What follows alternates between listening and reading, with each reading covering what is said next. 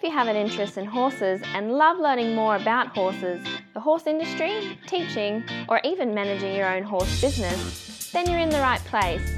We would love you to join us on our mission, which is to improve the lives of horses around the world through the education of riders, handlers, and trainers. So get comfortable, listen in, and enjoy. We've got Jonna McLean back on Horse Chats today, and he's going to talk to us about attachment theory. Now, last chat we talked a little bit about attachment theory, and I thought as well as being very selfish myself and getting a little bit more depth and information, I thought that our listeners would like to have more information as well about attachment theory. But before we introduce or reintroduce Jonna, because he's a regular guest, we know him quite well, I'd just like to remind you that horse welfare is of utmost importance when humans have any interaction with horses. Within the courses at International Horse College, you'll only see methods that promote safe and humane methods of interaction between horses and humans. If horse welfare is important to you, then have a look at the courses at internationalhorsecollege.com, registered training organisation 31352. Now, you're there, Jonna. Are you ready to talk to us about attachment theory? I am indeed, Glenys, yes. And Jonna, I'm very selfish. I would like to know more about attachment theory myself, and I'm thinking that our listeners would as well. So this is why I've asked you to talk about this subject. And as usual, you say, "Yep, that's okay." You know, I, I may have consulted with your brother Andrew in this last week, but I'm certainly looking forward. But just to explain, we did talk a little bit about attachment theory in our last chat, but the meaning of attachment theory. So, what does it actually mean? What's the basis of it? Traditionally, Glenys, attachment theory is usually uh, coined, the term is usually coined when we talk about the relationship or the bond between human beings. Of late, we've started to use that word in our relationships with our horses, between human and horses, and human and dogs, and also obviously, um, you know, attachment theory related dogs to dogs and also horses to horses. But we're talking about the interspecies relationship between horses and people. Okay, so are we talking about a relationship between the two? So not humans being attached to horses or horses being attached to humans, but the reciprocal arrangement, I suppose, you know, that, that there's attachment between the two and it's mutual. Yes, exactly right. It's mutualistic, precisely that. It's mutualistic. In other words, it's uh, going both ways. It's not just uh, one's perception of their attachment to an animal um, when there's uh, obviously no feedback or no visible signs of there being an attachment in the other direction. In this case, that's mutualistic. Yeah. So, just you know, thinking about science, you know, and, and the whole science-based research. If if there benefits of understanding the theory of attachment, you know, if we call it attachment theory, what's the benefits of you know to us, to myself, and to our listeners? What are the benefits of understanding attachment theory? That's a bigger question than I think both you and I realise because so much more science needs to go into this.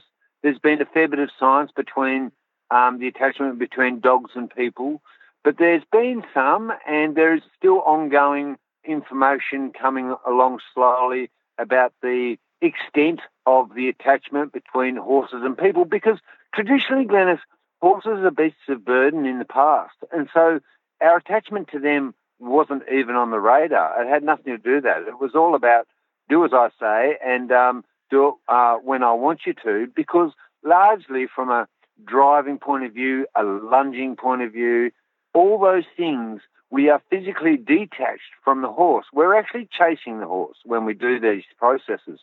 That does not help our attachment to that horse. It actually makes us try and surf uh, uh, on the on the wave between the horse being mildly scared to do the wrong thing uh, and the human getting what they want out of it, but the horse being obedient enough to comply. Okay, okay. Now, now you've talked about there has been work done with dogs, and as I understand, wolves. But you know, I mean, dogs and horses, or even wolves and horses, are different animals. What's the difference? How do you see it being different between dogs and humans? and I suppose dogs and dogs, and horses and humans, and horses and horses. All right, Let, us start off. Um, I mean, going back, I, I, don't want to go back and dwell on the on the on the ancient past from a um, uh, geological evidence point of view, when we start talking about fossils, I've got a bit of a geological background, so I'm always interested in that. But when we first started seeing uh, fossils of mammals, we noticed that um, there were families of them, and so they would have been either in burrows, but they would have been in family groups. And so the attachment was, can I say, intrinsic from the start. And so that attachment between the same species of, of mammals, whatever they were many thousands of years ago, was intrinsic. But what you and I are now talking about is the relationship between the attachment or the degrees of attachment between a horse and a person and a dog and a person and a dog and a dog. And as you pointed out, even a horse and a wolf. So to get back to your question, the biggest difference that I can discern out of the entire thing, and I could be a little bit wrong here, but I've got a hunch that the real reason is that from a from a uh, dog and a human point of view, I would say that it's an instinctual drive. It's an innate drive. It's almost hardwired. It's hardwired in the dog to hang around people because that gives them security. Plus, it gives them food. And from a horse point of view, it's a little bit different because it's not innate at all. It's not hardwired in a horse for a horse to walk up to a human because we used to hunt them. So why would it be hardwired? So we have to artificially create this. And so this, and that's why I, I took on this topic because my my point is that the opportunity to be able to create a degree of attachment with your horse, a, a mutualistic relationship with your horse, is something that is so valuable that I think that down the track, this is something that is going to be, can I say, I would like to think that down the track would become almost mandatory the, the way that we reward our horses in public, the way that we treat our horses is in a different way to what we have traditionally in the past, which is a beast of burden in a traditional sense. Okay, so if we think about the beast of burden, you know, because you brought that in before, and then you talked about chasing the horse. You know, we're driving the horse away, so it's a beast of burden. It's not quite like a dog. We're chasing it away, if we're lunging it or driving it. How can we then, and I understand about doing something in public, but I think if we do it in public, we've got to do it in private as well. But how can we, how is the attachment theory of use then within horse training? The attachment theory can be applied to a horse if you know whereabouts on the horse being able to touch it. It is all about touch. And of course, when you drive or you're in a cart or you're lunging, you can't touch the horse. So there's there's no there's no feedback process, no physical feedback between the operator and, and the horse at all. So what I'm talking about is taking those all those scenarios away and from the beginning finding out that touch is the key component here. it, is the thing that you see, whether it be horse behavior or dog behavior or horse behavior and human behavior as well, that touch is really the key component. So the point really here is whereabouts on the horse is it really beneficial to be able to touch a horse? And the answer is really around about the withers and the nape of the neck, is that that is the secret area. And even if the horse doesn't like to be touched there, you can quickly, just with time and with patience, gain the horse's trust, if you like, to be able to have um, you scratch him there or her there at the at the wither, and I'm not using patting here. I'm using scratching only because horses don't pat horses, and and um, horses uh, dogs don't pat dogs. Scratching um, is that if you're scratching them at the nape of the uh, at the nape of the neck, just in front of the withers there, or sometimes in the wither area as well, we can use this as a really valuable reinforcer for something that he's done really well. And then, if we're smart enough, we can then put a word in front of the scratch. In other words, as a as a precursor to be able to say, "Oh, good boy." And if we use the same word in the same tone every single time, we can use brilliant linked associations for a particular action by the maneuver that the horse has done. It may be jump to jump. It may have stepped back a step. It may have just stood still, whatever it is. And it's a really powerful one because we don't understand the power of this because we always go to the food cupboard and pull out a carrot. Well, you know, food is good, but really, you know, food is essential. I'm not. I'm trying to under uh, undermine the, the value of food, but the real clincher is that when you have scratching as a as a trained reinforcer for a horse, it gives security for the horse. This is what security is all about. You, if we think about our attachment um, when we're younger, you know, it's all about touching our mothers. And and we've all we've all heard about those stories that in the past, you know, the mother does all the cuddling and the father doesn't all the rest of it. And now that it's changed, that the father does just as much as the mother. I think that all those processes are really important considerations when we think about our relationship with a horse. It can't be just based on food because that's a that, that's a fairly weak linkage. It's it's not strong enough. But security is by far the, one of the best things that an animal can have, especially when traditionally in the past they're almost hardwired to be afraid of humans because um, you know we prey upon horses for, for food and for resources in the past. I suppose also we've talked about this before the timing of the reward. You know, if you've got to if you've got to go and find a carrot and bring it out, the timing can often, unless you've actually got the carrot there in your pocket ready to go straight away, it um, it's just not there. The timing, they don't understand what they've done and the relationship between that and the reward. I guess that's probably in a lot of ways, Glenys, why I really enjoy these interviews because you always remind me of the second element of importance, and that is it. It's about timing. Is that if my horse jumps a jump, for example, and then after I canter around a circuit and then I trot and then I walk and then I'll give him a, a scratch, it will be of no value at all. So timing is critical. However, where it is really good and where it can be really valuable is if I jump a jump and as soon as I land and I um, he does an action, in other words, he jumps over the jump clear, for example, and doesn't pull any rails, or he jumps it really well, and on landing, I say, Oh, you're a good boy. And I use that same tone and that same voice every single time because every time I scratch him, I do that. There'll be an association of absolute calmness in the horse um, straight away that you'll be able to that you'll be able to sense that the horse is so relaxed because he associates it with being scratched every time. And on this particular time, you didn't scratch him, but the association has been made and it's solid. So I suppose this is then, because my next question was about how is attachment theory going to help us with performance horses? You know, because you, as you said earlier, it was we drive them, we lunge them, we push them forward. But if we can apply the attachment theory, that's going to help us with the important performance horses. So just in the way you explained, is that that correct? Yeah, yeah. That, that's right. And can I can I just extend from that further? And I mean, from a high performance point of view, I mean we haven't even explored the value of this in racing, and I can't believe that this we it's taken us this long to be able to get an edge. Everybody's looking for an edge in racing. We've just seen the Melbourne Cup run yesterday, um, and really what we're looking for is the edge.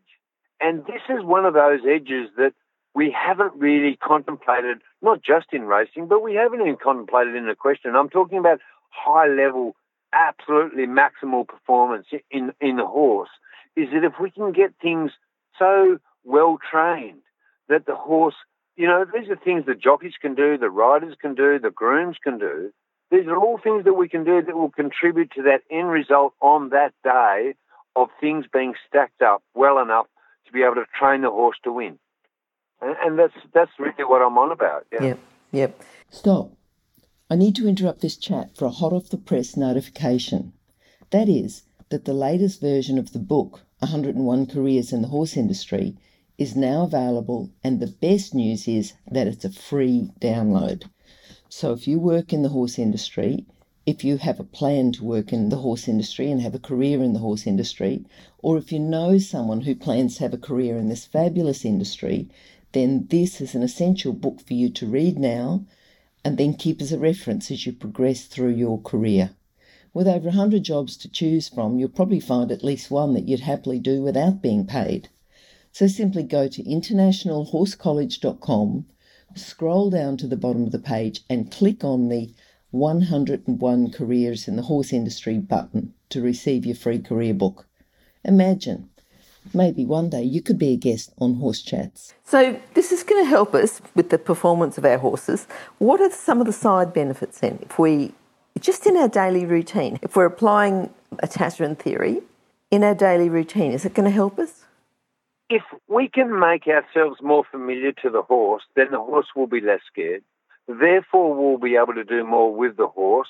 And also, when we do something a little bit unusual, we'll be able to reassure that the horse um, isn't under any threat from whether it being girthed up or whether it being, um, you know, maybe put into a horse trailer or a horse float or a horse truck or put into a set of stocks for the first time, whatever it is, or, or a vet comes out.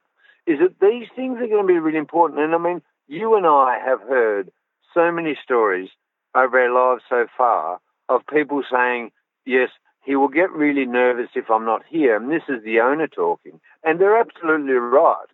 But, and, and, and I've felt that. Uh, I've had horses that, you know, maybe I'm breaking in or I'm training for the first time under saddle or whatever you'd like to call it.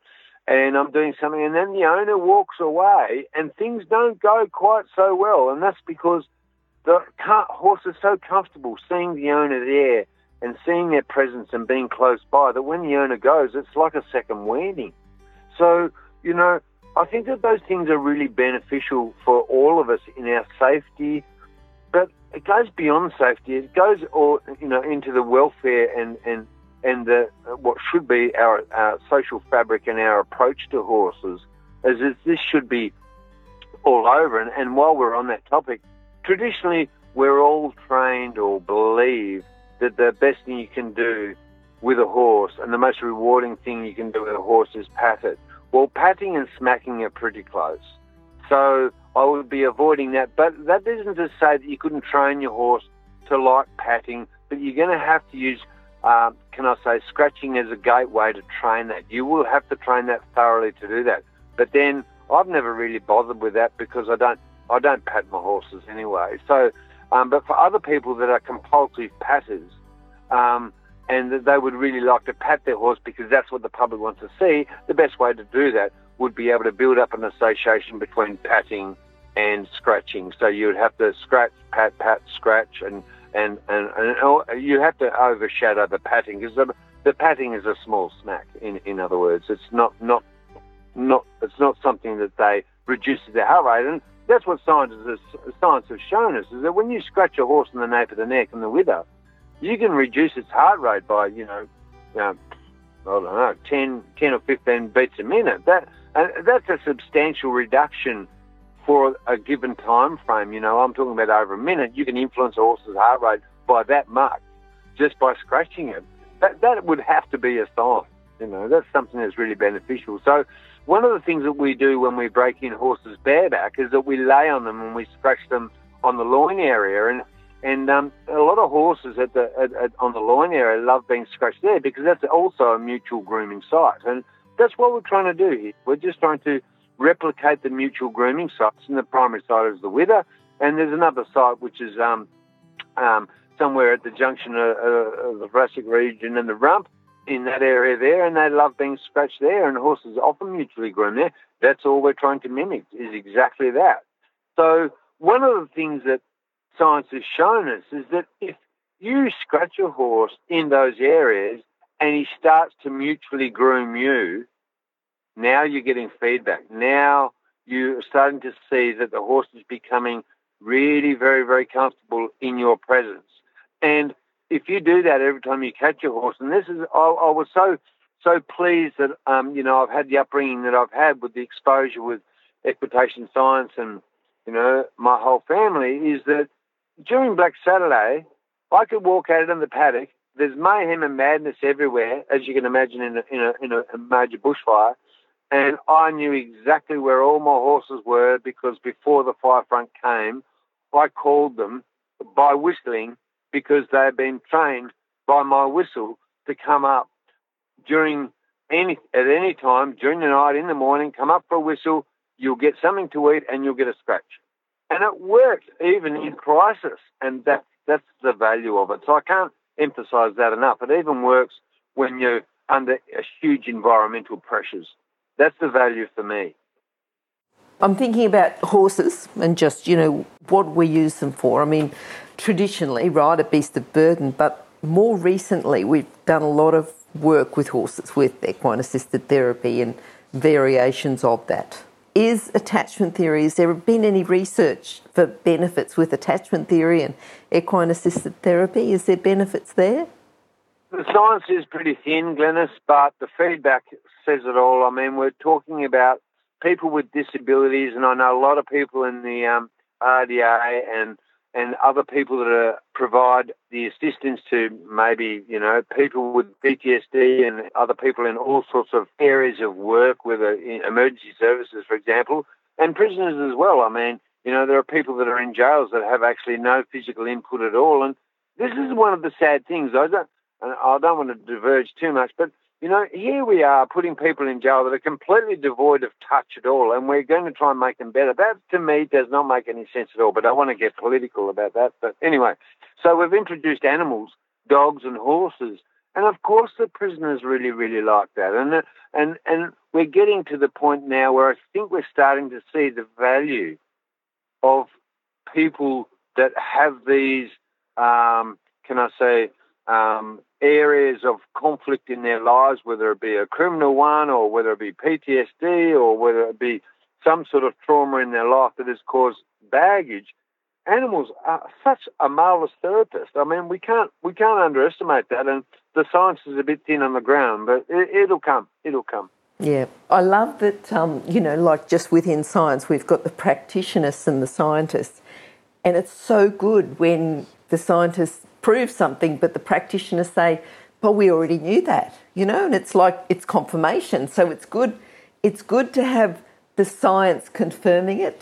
Does that make sense? But it's also good that the practitioners already knew it. Glenys, um, I've been on that end of the stick for a long time now, where I've known all along that my gut feeling told me just because of the feedback that my horses were giving me that there was something really valuable in this piece of information. And then along comes the science and says, guess what?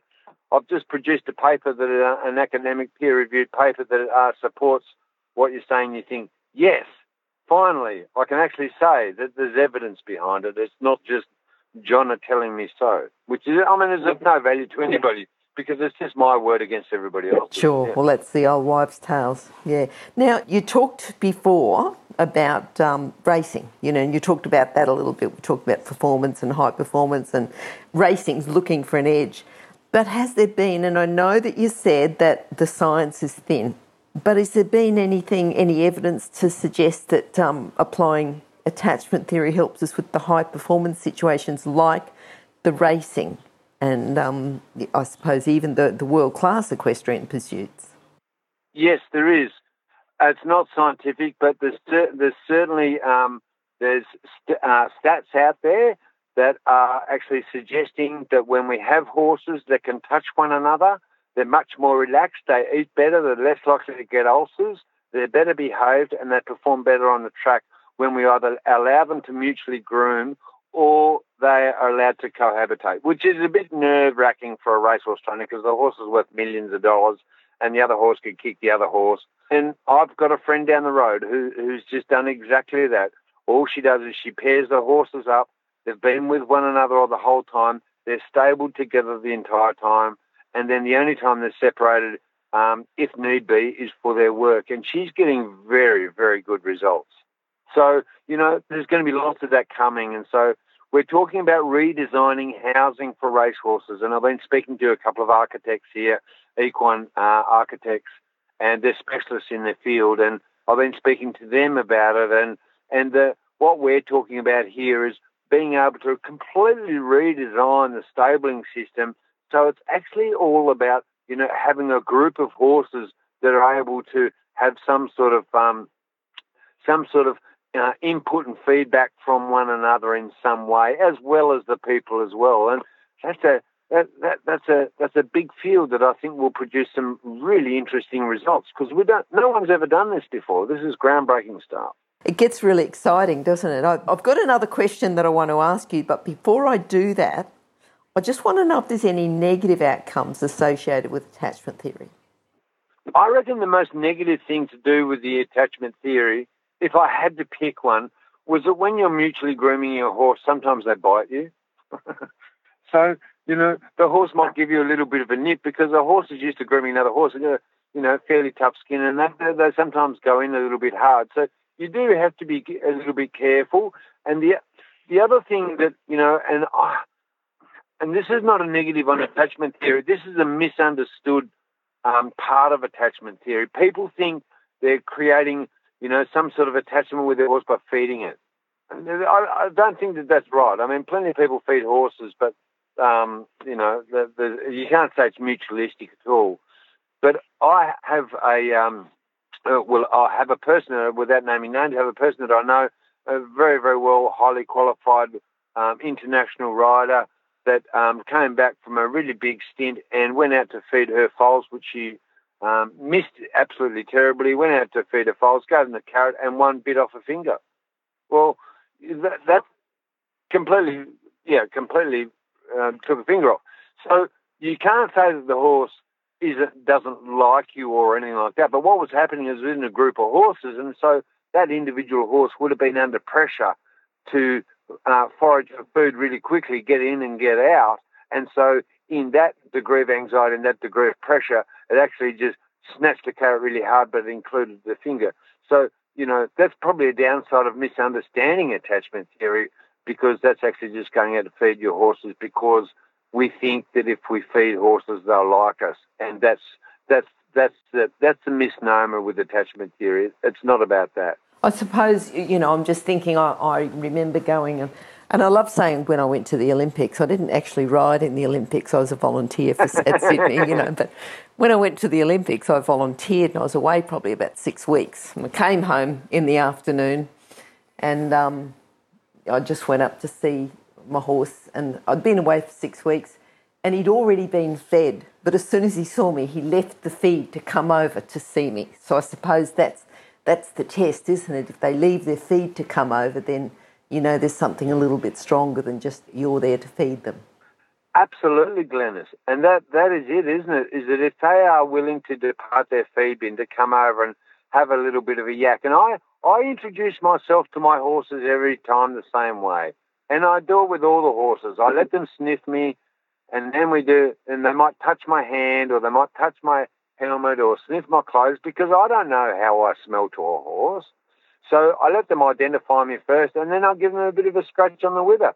And I, I always do that really, really gently and take the time to do that. And I don't go around with any carrots. I don't smell of carrots. I don't smell of any food sources at all, I would like to think. And um, I think that that sort of approach builds up the value um, to the horse of its perception of you even under saddle, you know, the great thing, and I didn't say this before, the great thing about having that wither and uh, neck side just there, uh, even in a saddle, you can use it. You can touch it and scratch it. So it's it's available the entire time. It's sitting right there. It's a part of your dashboard. Yep. The question that I was thinking about before, Jonna, and before I asked you about the negative was where do we go from here? You know, what areas are there that need to be explored further or, or there's currently being some research in? I think you said there was some research at the moment. You know, like what what can we do? Can we we keep finding out from you, of course, about any ongoing information? But it, it's pretty exciting, isn't it? You know, I think the whole idea of attachment theory, and as I said, something that horse people knew all along, but now it's being proven that there is such a thing. Well, that's right, and Glenys, we're at the pointy end of the stick. So, you know, for a PhD student or anybody like that, I think there's a, there's a huge realm of areas in, in attachment theory alone that need to be looked at really, really carefully. And I think the most interesting one would probably be, you know, let's say we had a whole bunch of horses. We had um, 150 horses that had been reared and been bottle fed and been scratched and nurtured by their owners. And traditionally, we'd probably say in the past that they'd been spoiled, but really we're saying that they have a great attachment to their owners. And then on the other hand, we have the other horses that have been traditionally weaned and traditionally treated and are completely oblivious to the to the um, human presence. So you know, we've got those two batches of horses. It'll be really interesting to monitor their their um, you know, their their heart rate and, and certainly monitor their reactions to certain uh, different inputs that we do. And especially for these horses that are a little bit frightened, like how well would though? And I ask myself this, and I can't say how many times I've, I've said this. How how good would this horse would have been if we just had have had this horse prior to it being weaned? You know, I think I described to you uh, the other day on a program, last last interview, that I'd just done a weaning on a foal and it was word perfect, absolutely word perfect, and it was the it was a solitary wean, and they're not always easy because they don't have a mate to go to, so they really only got adults or semi-adult horses to go to. But this horse, when we took its mother away, because it had had all those inputs had no signs of stress at all. There would have been some sort of rage and a little bit of anxiety, I'm sure, but I couldn't see any at all. And the following day, that horse was out in the paddock and it was fine, you know. So there's a lot of value. I don't know how much benefit we could ever understand we could get from this, but I think certainly when we talk about getting the edge, whether it be in racing or, or equestrian, um, we need every edge we can get because the competition arena is getting uh, tighter and tighter and tighter because there's becoming a lot more people with a lot more resources being able to put in a whole lot more money. When really the great news about this is this is something that we can do as individuals. You don't need a lot of money to do this. Anybody can do this and anybody can get to whatever level they like if they have a really uh, good, not uh, good and you know humane and ethical approach to this whole thing. There's no reason they can't do that, and you know. You know, Gillian Rolton was a, is, a, an example that comes to mind. The, the, horse that she won the gold medal on was a horse that she had from Pony Club. You know, the the that horse would have uh, there would have been some huge amount of distress in the horse every time she disappeared when the horse was under duress, like for example on a plane or or in a foreign stable or something like that. So you know, we can't underestimate that. We don't know how how um, how many times we can replicate that unless we understand things like attachment theory and the value of it. Yeah. Jonna, as always, it's been very good talking to you. Very educational, I think, you know, for me and should be for all of our listeners as well. If they need to contact you, I know Facebook page, tell us a little bit about the, the best contact. Just confirm it with us. But remember too, if you go to horsechats.com, search for Jonna, then at the bottom of each of Jonna's pages, all of the contact details are there. But if someone's there ready now, Jonna, do you want to just go over your contact details? Yeah, my contact details are um, the pretty the three major uh, ways to be able to contact me. Um, on my Facebook page is Jonna McLean, um, and I've also got a Train to Win Facebook page as well. My phone number is there, and also my email address, which is just jonnamclean at gmail.com. That's all pretty straightforward and easy for people to contact me. So whatever ones of those is easiest, I'm, I'm able to help. Perfect. Jonna, thanks very much for this, and um, always look forward to catching up with you, and we'll look forward to catching up with you again next month. I look forward to it. Thanks, Glenys. Uh, I appreciate the time. Okay, bye bye. Bye. If you've enjoyed this chat, then please comment, rate, and subscribe. If you'd like any changes or recommendations for guests, then please contact us through horsechats.com. And while you're online, have a look at the government accredited courses at internationalhorsecollege.com. Registered Training Organisation 31352. Remember that our comments and instructions are general in nature and do not take into consideration your individual horses or your individual ability and circumstances. If you enjoyed this podcast, then please leave your comment below